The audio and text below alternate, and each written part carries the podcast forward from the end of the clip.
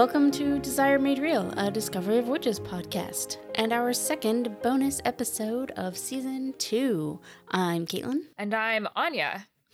For this bonus episode, the two of us are going to just talk general about the final five episodes of the season, with perhaps a bit of a focus on Anya's oeuvre. I just wanted to follow up a little bit on the question you asked last episode, because um, I was talking about uh, the concept of incomplete penetrance, basically, where you can have a dominant gene, mm-hmm. but not have that gene be expressed. Um, so basically, a way of getting something that acts like a carrier status, but when the gene itself is considered to be dominant, right? Because vampires, since um, they don't reproduce by mixing their genes with another vampire, um, they reproduce asexually. So, you know, when Matthew made Marcus, all of Marcus's vampire DNA would have to come directly from Matthew. Right. Um, there's no there's no mixing the way there is like when humans or witches reproduce. So how do you get carriers when when you don't have two copies of a gene and a chance for a recessive version of a gene to be hidden. So and it basically turns out my kind of guesses were pretty correct. So there's three I would say like big categories for reasons why you might expect incomplete penetrance for a dominant gene or a gene in an asexual system where there's only one copy. And so the first, um, which is one that I mentioned last time, is the influence of the environment. So, you know, things like temperature, nutrition, stress levels, those kind of things um, can affect the way that traits get expressed in people.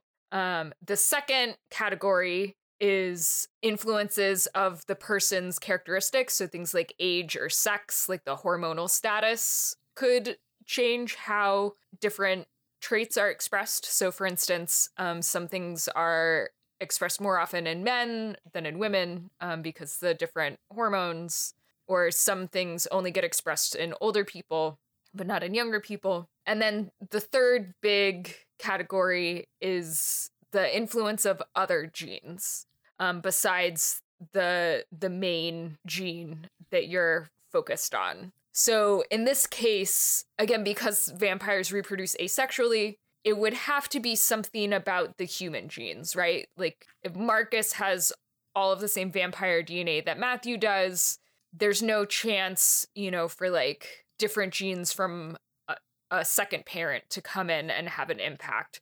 So it would but in theory it could be something in their human DNA, so like an interaction between vampire DNA and human DNA um that could somehow affect like how much of a protein is made or what that protein interacts with in the body. So in theory there are ways for blood rage to skip generations even though um, with vampire genetics being asexual it's not recessive in the way that we usually think of carriers so i'm i'm really excited to see what happens in season three because you keep telling me that like we do get answers about blood rage and so i i'm excited to find out what what those answers are. Yes it is it is very difficult for me not to want to delve into this conversation but you haven't read book three or seen season three yet or anything like that so i'll just yeah. i'll just hold on to that desire for now. We'll uh we'll make it real next season. Yeah. And then the one other thing that I wanted to mention from like a research perspective was something that you and Mandy talked about mm-hmm. in um, one of the other podcast episodes. Um, you were asking basically about how sex scenes are filmed um, and thinking about, you know, like how awkward and weird that might be mm-hmm. um, for the actors because, you know, they're pretending to have sex with each other in front of a crowd of people. Yep. Um, and so there is actually a specific job for dealing with that. It's called an intimacy director or an intimacy coordinator. Um, and I think it's fairly new, um, but it's being adopted pretty widely in Hollywood now. I think, especially in light of the Me Too movement. Right. Um, and so I'm not sure how widespread it is in, um, you know, the UK. I did actually, I first found out about this job based on the TV show Sex Education, which is set in the UK and has mostly British people but it's produced for Netflix, so I don't know like all of the production history of that. But right, um, I've heard about it through Bridgerton, which is also set in the UK and filmed there and for Netflix. So okay, so at least Netflix is doing good at hiring intimacy coordinators. Yeah, um, for their or stuffs. the UK is, or yeah. so the the intimacy director for sex education is Ita O'Brien and I think she was like pretty formative in developing the guidelines for, you know, how you can plan and film sex scenes in a way that like really protects um, all of the actors involved and makes it a as comfortable an experience for them as it can be. Um, and on her website, she has a set of guidelines um, that she's come up for, come up with um, for you know best practices for how to film sex scenes. Um, and so if listeners are interested, um, they can definitely check that out. Okay, so speaking of sex, um, I had a question for you. Okay. Um, so when in the fight scene between Matthew and Philippe, yes, um, when uh, you know afterwards i think matthew tells diana this is why we can never be truly mated. Mm-hmm. and what did you think he meant by that? So i can see your note here so i know what you're heading towards because your note here says losing control versus passing it on to their children and yeah. As far as the show is concerned, Matthew and Diana don't know they can have children. I see. That's right. So losing control. So he's just worried about like sexy times being so exciting. Oh, I don't think it even has to do with sexy times. Um, or oh, no, necessarily. I see. Right, right. Okay, no. Now I'm remembering. He goes into it later when they're in Bohemia. And the issue is that he doesn't want to be mated to her because he's worried about being able to control himself if someone threatens her. Yeah. Or uh, if somebody maybe even just sort of flirts with her. I see. Or if okay. she, you know, wants to live her life because he does want her to do that, but he's not sure if he'd be able to let her. I see. So he's he is worried about his own possessiveness. Yes. I guess. That is I find that really interesting in the context of all of the other kind of like vampire shows yeah. and stories, right? Because I feel like, again, Twilight is really the only one I'm familiar with, but when you do have vampire boyfriends acting in like super possessive, jealous ways, it is usually portrayed as romantic and not as something that they have self awareness of. Yeah. So I think it is really cool that they give Matthew that self awareness. Mm-hmm. And the show is acknowledging that, like, yeah, it's kind of romantic, but it also is like pretty not good.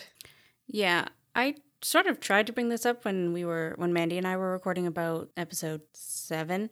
Uh, I didn't do a very good job with it though, because that's the one, that's the one in Bohemia where Matthew says something like, you know, uh, I wouldn't hurt you, but I would, I would hurt for you. I would just kill everyone. And you can tell that he really doesn't want to. And I mm-hmm. like it because, like you said, it's the whole I would destroy the world for you in fiction is generally presented as desirable. Mm-hmm. And in this one, he's like, I really don't want to kill all these people, but I don't, I don't know if I can stop myself. Yeah, yeah. I think, um, I think you're spot on, and I, I think, um, when I was watching them to prepare for this episode, I binged all five episodes in one day. And I feel like there are certain threads between different episodes that you actually pick up on more when you watch it that way. Yeah. Um, and I think that is one of those things, um, you know, connecting their conversation in the earlier episode and then when Matthew's talking about it in Bohemia. I just kind of forgot about it. Um, in that episode, also, I really loved the conversation between Diana and Philippe where they're kind of going toe to toe. And I think you and Mandy definitely highlighted how amazing that scene is mm-hmm. as well. Um, but I just wanted to emphasize how interesting it is that I think it's Diana's power that wins Philippe over onto her side. And then she follows up by saying that her love should be enough. And I just, uh, I think there's something really interesting there, maybe about like you know, the way that human culture has evolved over time or something like I don't know. I feel like in the 1590s, right? Like love, mm. I mean love was uh like yes something that people experienced and knew about as a concept but it wasn't like really the foundation for marriage or partnership you know in the same way like marriage was more of an economic and political arrangement Right. um Although we don't necessarily know that that that's true between vampires, if that makes any sense. that is true Especially Yeah. since they have the whole mating thing. Yeah, yeah. Okay, that's a good point. Uh, but I did just that was one of the things that I noticed on this watch through that it is it is her power that makes him come to respect her and that's kind of independent of her relationship with Matthew which is interesting right cuz she's like having to prove herself as a partner to him but her worth just comes from yeah her own power as a witch I don't know if I necessarily agree with that interpretation that it's her power that wins Philippe over. I don't. Mm, I think go back and watch the scene though, because he is like when she kind of starts sparkling and like her magic becomes visible through the power of CGI. I feel like that's when he. I mean, he wasn't. I mean, obviously, he was trying to bring them together before that, even, right? Like, by bringing up the fact that they hadn't consummated and like making sure that they were being honest with each other. I mean, Mhm. it wasn't like he went from from hating her to loving her but i feel like that was the moment where he like fully accepted her um i don't know i there was some definitely something about her having to prove that she was good enough or like uh truly his equal in a way i don't know I uh, so I've always thought that he sort of started to accept her when he realized that Isabeau accepted her. So when he saw Isabeau's ring, mm. and then the power thing. It's hard to say just because I have the two conflicting interactions with Philippe in my head of the, the show versus the book. I think that that's more when he realizes who and what Diana and Matthew are. I see he like understands I mean, that's just my interpretation. If you if you think differently, then then I mean, we never actually have Philippe, you know, write this out for us. So if you if you feel differently about it, then that's one hundred percent correct. You know. Yeah. Well, I actually I like your interpretation better. I feel like I was being I don't know. Like I was kind of interpreting what I felt like the scene was trying to say, but I also like didn't really love it, you know? Right. Um and so I was kind of like trying to justify it, I guess, after the fact. Um, you know, by being like, well, maybe he's a product of his time. But I do I yeah, I think I like your version better. So maybe I'll just go with that one. I guess I'm just here to disagree with you. Yeah. I mean, that's more interesting, right? Yeah. But I, I don't know. I guess to go a little deeper into it, because Philippe does ch- try to bring about Matthew's blood rage so that Diana can see it, so that, you know, all their secrets are out. And he he talks about how Matthew doesn't really have any faith and how, you know, I don't know. I think in his own flawed way, Philippe is trying to bring them together even before he sees mm-hmm. Diana go all sparkly. Okay. I'm not saying he makes the best choices. I love Philippe, but he is a very flawed individual. And I do agree with you and Mandy that I think that episode is one of the strongest and most interesting episodes of the season and it like has some of the best character work. Yeah. And I especially loved um you know, and you and Mandy mentioned this too, but the way that um, it kind of cuts back and forth between Philippe and Isabeau in their separate times Yeah. um, and really like makes you feel like they are connected to each other. Um, and like you and Mandy said, the like time travel mind fuck of like, you know, these two separate timelines going like kind of two separate time tracks traveling forward at the same time, even though that's not really how time works, but maybe it is. Let's not think about it too hard. I was curious though what you thought about Philippe's mention of the afterlife in Mhm. his letter to Isabeau because I feel like um you know the vampire lore in this universe is just very different than I think it is in a lot of other um like fictional universes. I mean obviously um even before Philippe mentioned the afterlife like we knew that Matthew was very Catholic hmm um right whereas like in a lot of vampire shows and books vampires are you know unholy right they're associated with like the devil and you know in buffy right like vampires don't have souls um, so they don't get an afterlife. And I, yeah, I just thought it was interesting, like thinking about a vampire going to heaven or hell or purgatory or whatever. Um, it was, yeah, not exactly what I expected, but I do think ultimately, like, pretty consistent with you know the rest of of how we see them being just as religious as the humans and other creatures It's interesting because of how they've cut some stuff out from the books. That that line might have meant something meant something completely different in the book, even though I don't think it was from the book at all. Like I don't believe it was in the letter in the book, but it would. It. Hmm. I've all these things that I want to say about this, but everything is like book related.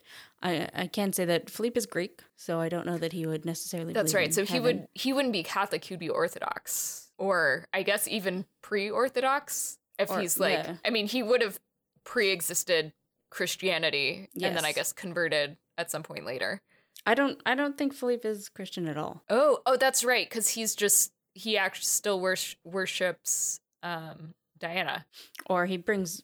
or artemis Uh, he brings um. No, same same person. yeah Uh, he brings witch Diana to a temple of Diana. That doesn't necessarily mean that he believes anything at all.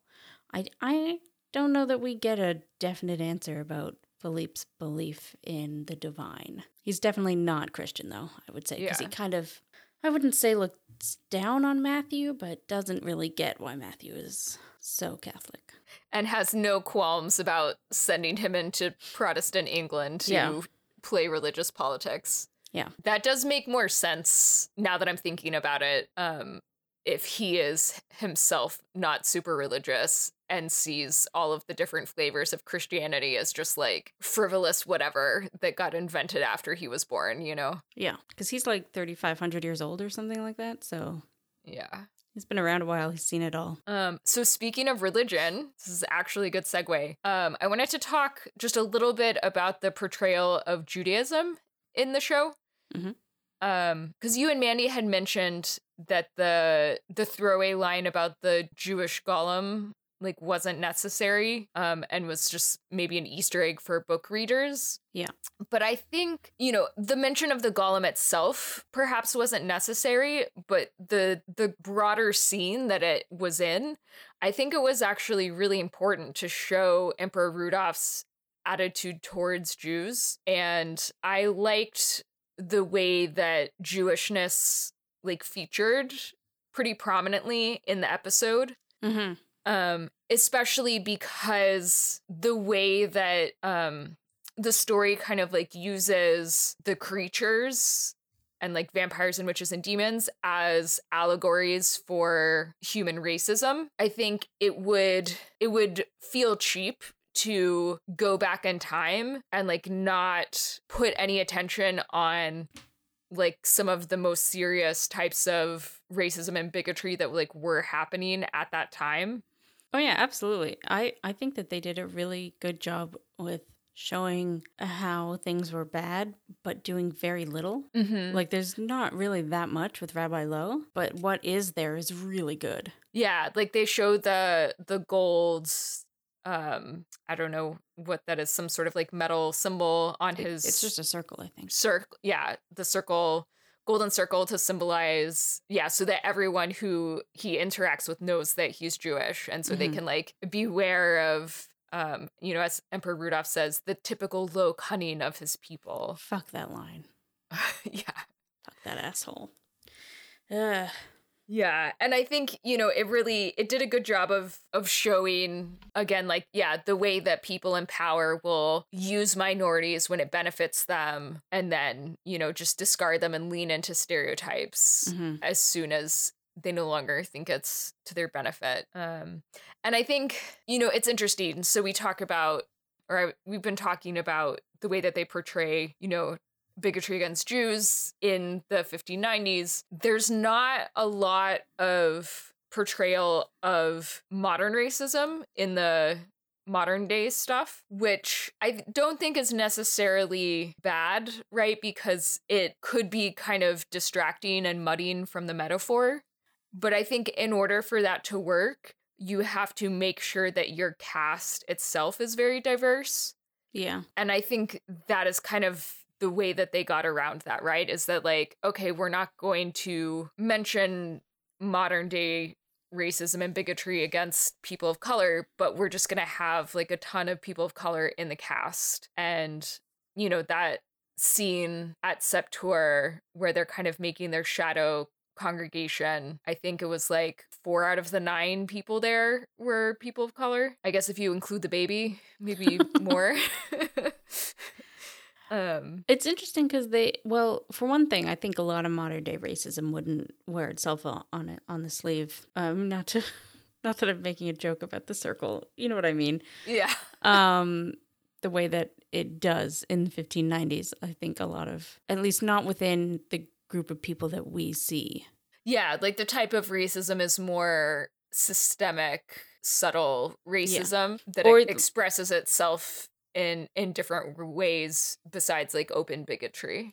Yeah, or um like I'm sure the people of color the characters have experienced open bigotry. We just wouldn't see them hanging out with the people who do that, you know? Mm-hmm. Um, but what I do like, and this is actually more, or Oh no, I guess it's these episodes also. What I do like is how most of the people coming up with how, you know, like how it's Nat who says, you know, the Knights can do more than just protect people who already have privilege. You know, mm-hmm. it's usually the people of color saying, no, we have to do more. So, and I yeah, think that that's a yeah, good way Nat, that they get around it too. Yeah, like so Nat was talking to Marcus about all of that and planting those seeds earlier on and then yeah. it was Phoebe at the table who was like, "Come on, you guys can do better." Yeah. So I think that's that's well done of them also. Mm-hmm. Yeah. And, you know, this is something that you and I have also talked about off the podcast. Um, but the fact that Emily dies at the end, um, and we haven't had a lot of white characters die up until this point and so you know it is a bit noticeable that um both season you, one and season two ended with the death of a black woman? Yeah. Wait remind me who di- oh juliet, juliet yeah. yeah. Yeah so juliet and emily get killed and that like definitely made me a little bit uncomfortable like thinking about that i mean it's helped by the fact that there are lots of black people in the show still who haven't died and it is also helped, I think, by the fact that if you are a book reader, you know that in the book, I, Emily's not um, obviously black. I think she's kind of like assumed white. And so they did, you know, make the choice to try and diversify the cast by making the character black. And, you know, it is unfortunate, I guess, that the consequence of that is that in the book, the character dies as well. And it's important for the plot that she does die.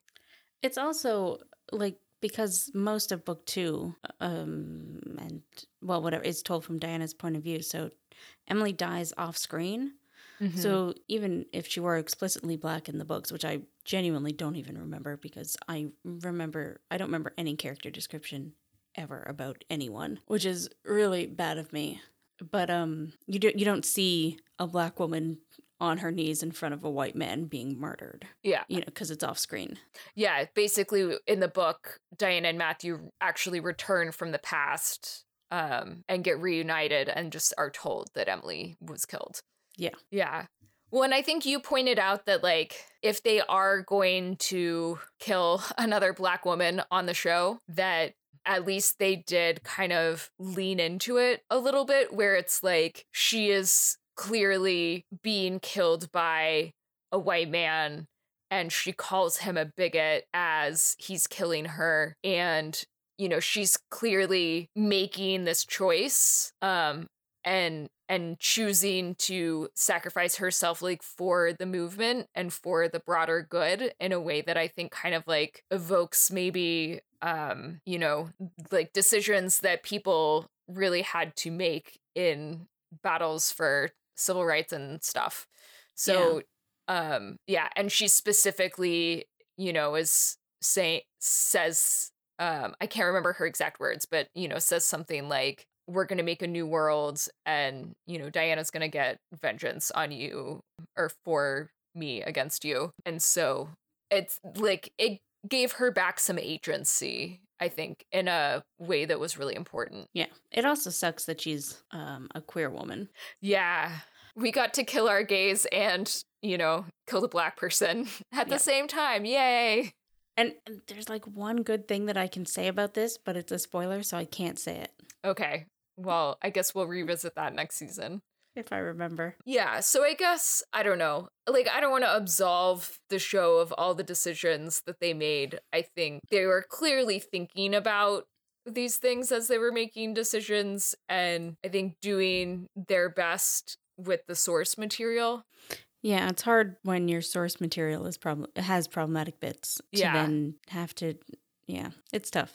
And when you're like trying to diversify the cast in ways where it's like okay, you know, is it but is it better to, you know, knowing that this character is going to die, is it better to not diversify this role? Or Yeah, do we want to like give a job to a, a black woman act- actor and like have her get the chance to play this really interesting part so Uh, yeah, and I'm glad they did because Valerie Pettiford was fabulous in that role. yeah I she's so love her a lot. um and while we're on the topic um of you know kind of like issues of representation and metaphors um i'm curious what you think about the idea of blood rage as potentially a metaphor for disability because I don't know, like it comes up to me, I think, in the context of eugenics, right? Where, Right. you know, they, Matthew has spent hundreds of years trying to kill off all of the offspring that might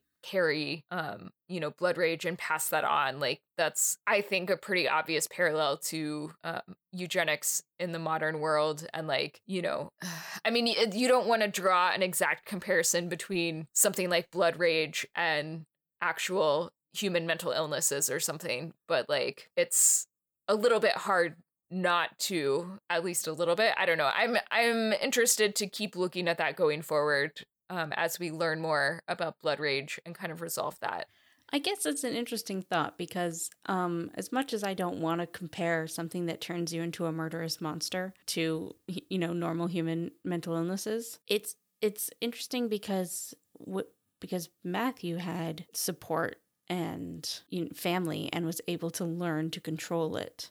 mm-hmm. yeah whilst- and manage it Yeah, a lot of the vampires we see.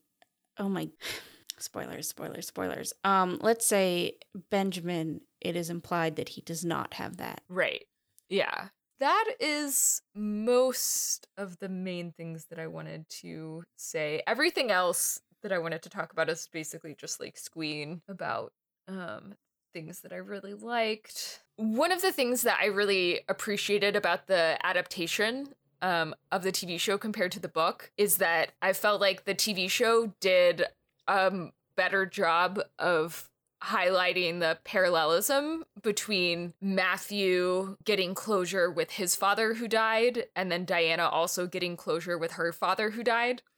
I love it so much. I know, it's so good. And somehow when I was reading the book, I just like didn't notice it.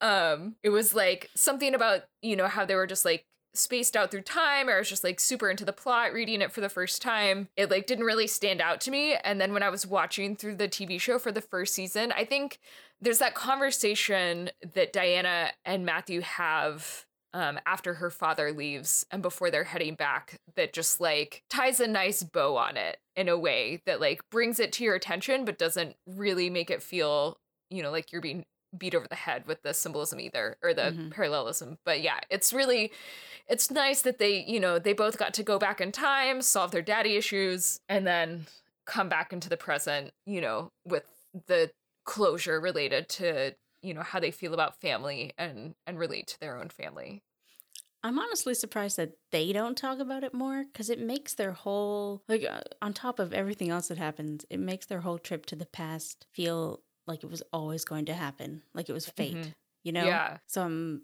I'm surprised that like Matthew and Diana don't talk about it more, but it, like meta wise, I'm sure that's just because Diana didn't want to write that, but or Diana, Deborah, Deborah Harkness didn't want to write that. Yeah. And it is unfortunate. I like hate to talk about uh performances that I don't really like on podcasts because you never know like who's going to be listening, but ah I feel like Diana's dad was probably the weakest performance um in a way where like it just sometimes I felt like I was watching a TV show more when I was watching him. I don't know. I felt like he wasn't quite at the same level as everyone else in the cast, unfortunately. I didn't maybe- really notice, but maybe, you know, when they hired him, they would have tested him for, you know, the two lines that he had and the intense looks that he had in season one. And but maybe, you know, time period isn't his or a period drama isn't his um strong point in acting. Yeah, I don't know. Just like his delivery on that well, well, well. I was like So I mean, okay, but I think mm-hmm. in in defense of that actor, I think he also had some of the worst writing. That line, the well, well, well, I'm pretty sure is his only line that is kept directly from the book. it's so bad. It's just so bad. That is something that he says in the book at that point. So I don't know. But everything else that he says is different, I'm pretty sure. So I'm not sure why they decided to keep that one line. Yeah, the one line that is like a terrible comic book cliche or whatever. Um and yeah, the rest of his dialogue is also like not great compared to um the writing for the other characters. Um but okay, let's talk about things that I do love. I I think one of my favorite moments um is after Diana spits fire at Matthew and then they like have sex or whatever and are just hanging out in the chair when Gallowglass walks back into the house and just like looks at the door and the wall and it's just completely silent just like them looking at each other like mm-hmm.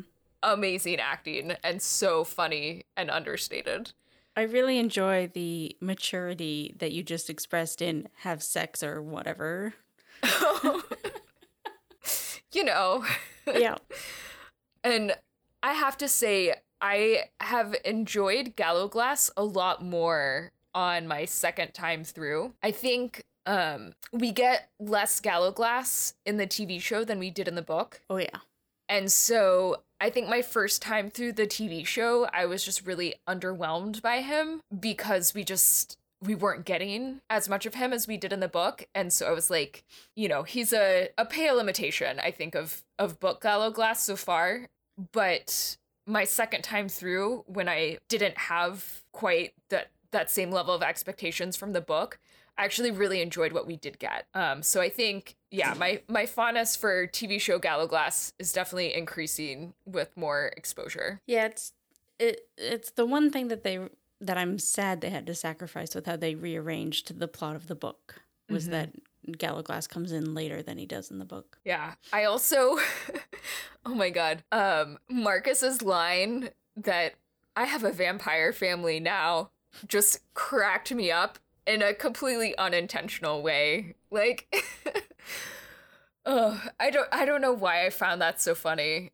Just like he's so serious and deadpan in his delivery and it there's something that's just like inherently funny about that like yeah my whole family's dead but whatever i have a vampire family now that's an interesting bit because if you've if you've read Time's Convert you know that marcus has a bit of a feeling about how some members of his family died uh, so i think he is trying to play on that how, how marcus see. would okay. feel when when that's brought up there's like backstory that's not coming through there. That's or it is coming through, but they're not like telling the whole thing. You know what I mean? Yeah. Um, and That's then me being also, vague.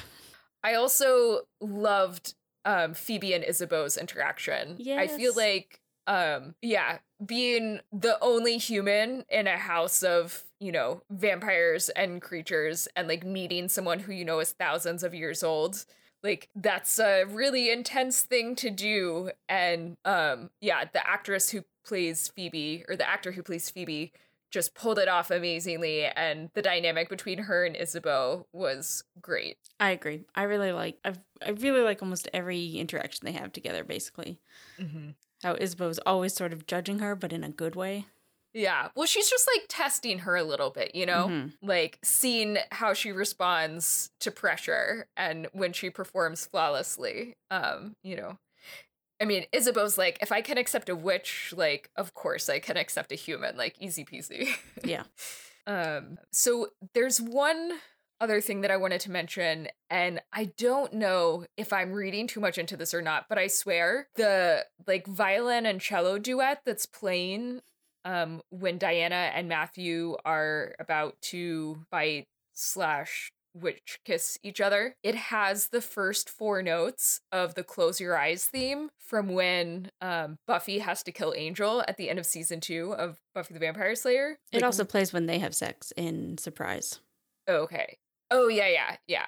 So like their theme. Yeah, their like love theme.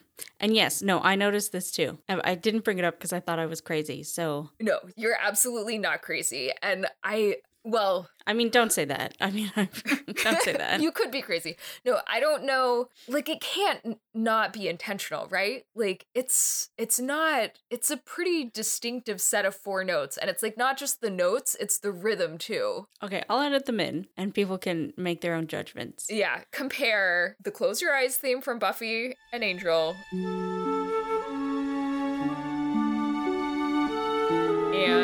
the music from uh, A Discovery of Witches.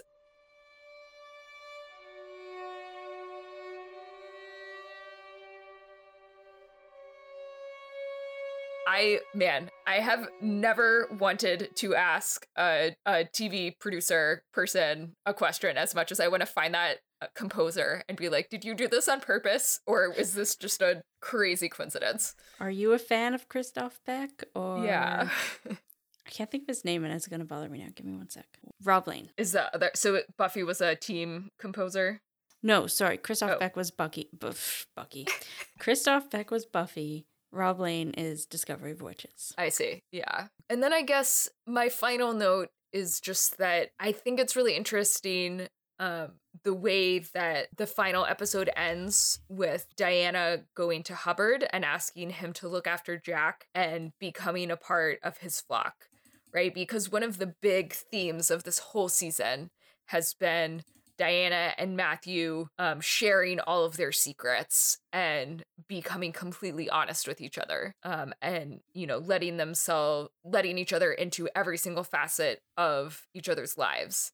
Mhm. And then right at the end, suddenly Diana gets another huge secret that Matthew doesn't know about. So yeah, I just I thought that that was interesting in that like the fact that it kind of contradicts the whole theme of the season makes it stand out even more as like um an interesting choice that she made and it makes me even more interested um to you know go on to book 3 season 3 and figure out you know what are the consequences of this choice that she's made. I'm taking your silence as acknowledgement that you can't say what you want to say because it's spoilers Um, it's that, and also, uh, I actually think that it's kind of funny how it all turns out.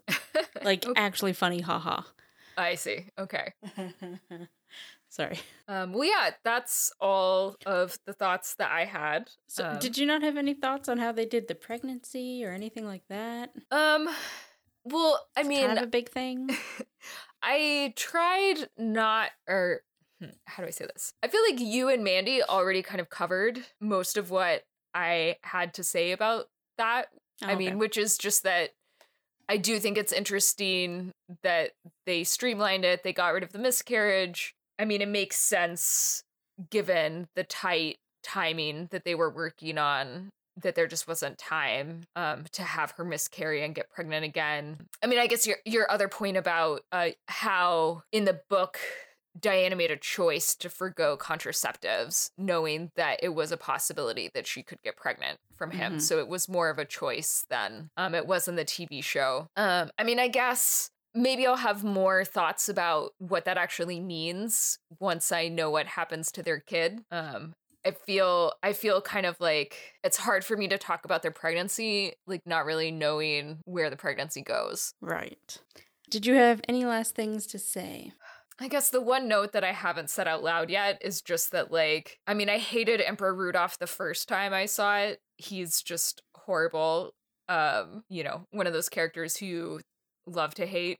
Mm-hmm. Um, so irritating. But um, I will very specifically date this podcast recording and say that, like, the whole time I was watching it today, I could not stop thinking about Piers Morgan and Meghan Markle and how just like asshole fucking dudes can't handle being rejected by women even if their relationship is like not a romantic relationship.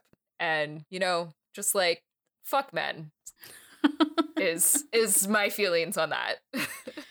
Great. Like you'd think that things would have changed a, uh, a lot between 1591 and 2021, but mm, not really. Not as much as we, we hope. I will also say I was super impressed by Matthew Goode's growling, especially um, since I knew based on your conversation with Mandy that that is actually just Matthew Goode growling, like A plus. I may or may not have spent some time just like growling to myself earlier you could to do see it. how easy it was. I'm not doing it on microphone. No way.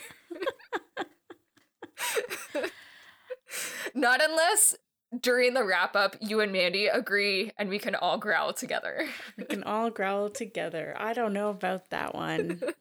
Mine would probably just sound like, you know, like that early morning croakiness that you get. That's that's what I sound like when I growl. Okay. Yeah. I was yeah, very impressed. All right, as we have been implying, um, we are all three of us doing a wrap up together where we will talk about our feelings of the season as a whole and answer any questions and address any last corrections that you would like to send in. So you can tweet us at Desire Made Real or you can um, email us at desiremaderealpod at gmail.com. And I'm Caitlin, and you can follow me and find my other shows on Twitter at Inferior Caitlin. And I'm Anya, and you can find me and my shows on Twitter at Strangely Literal. That's Strangely and L I T E R L. We're an eloquent gushing show, and you can find more of those at eloquentgushing.com.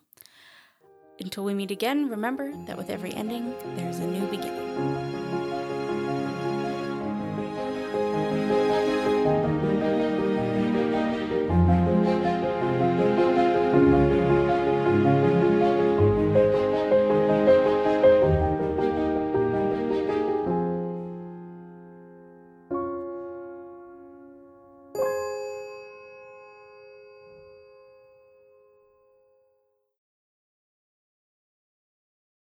So one of the things that I Oh my god, I noticed this too. Sorry.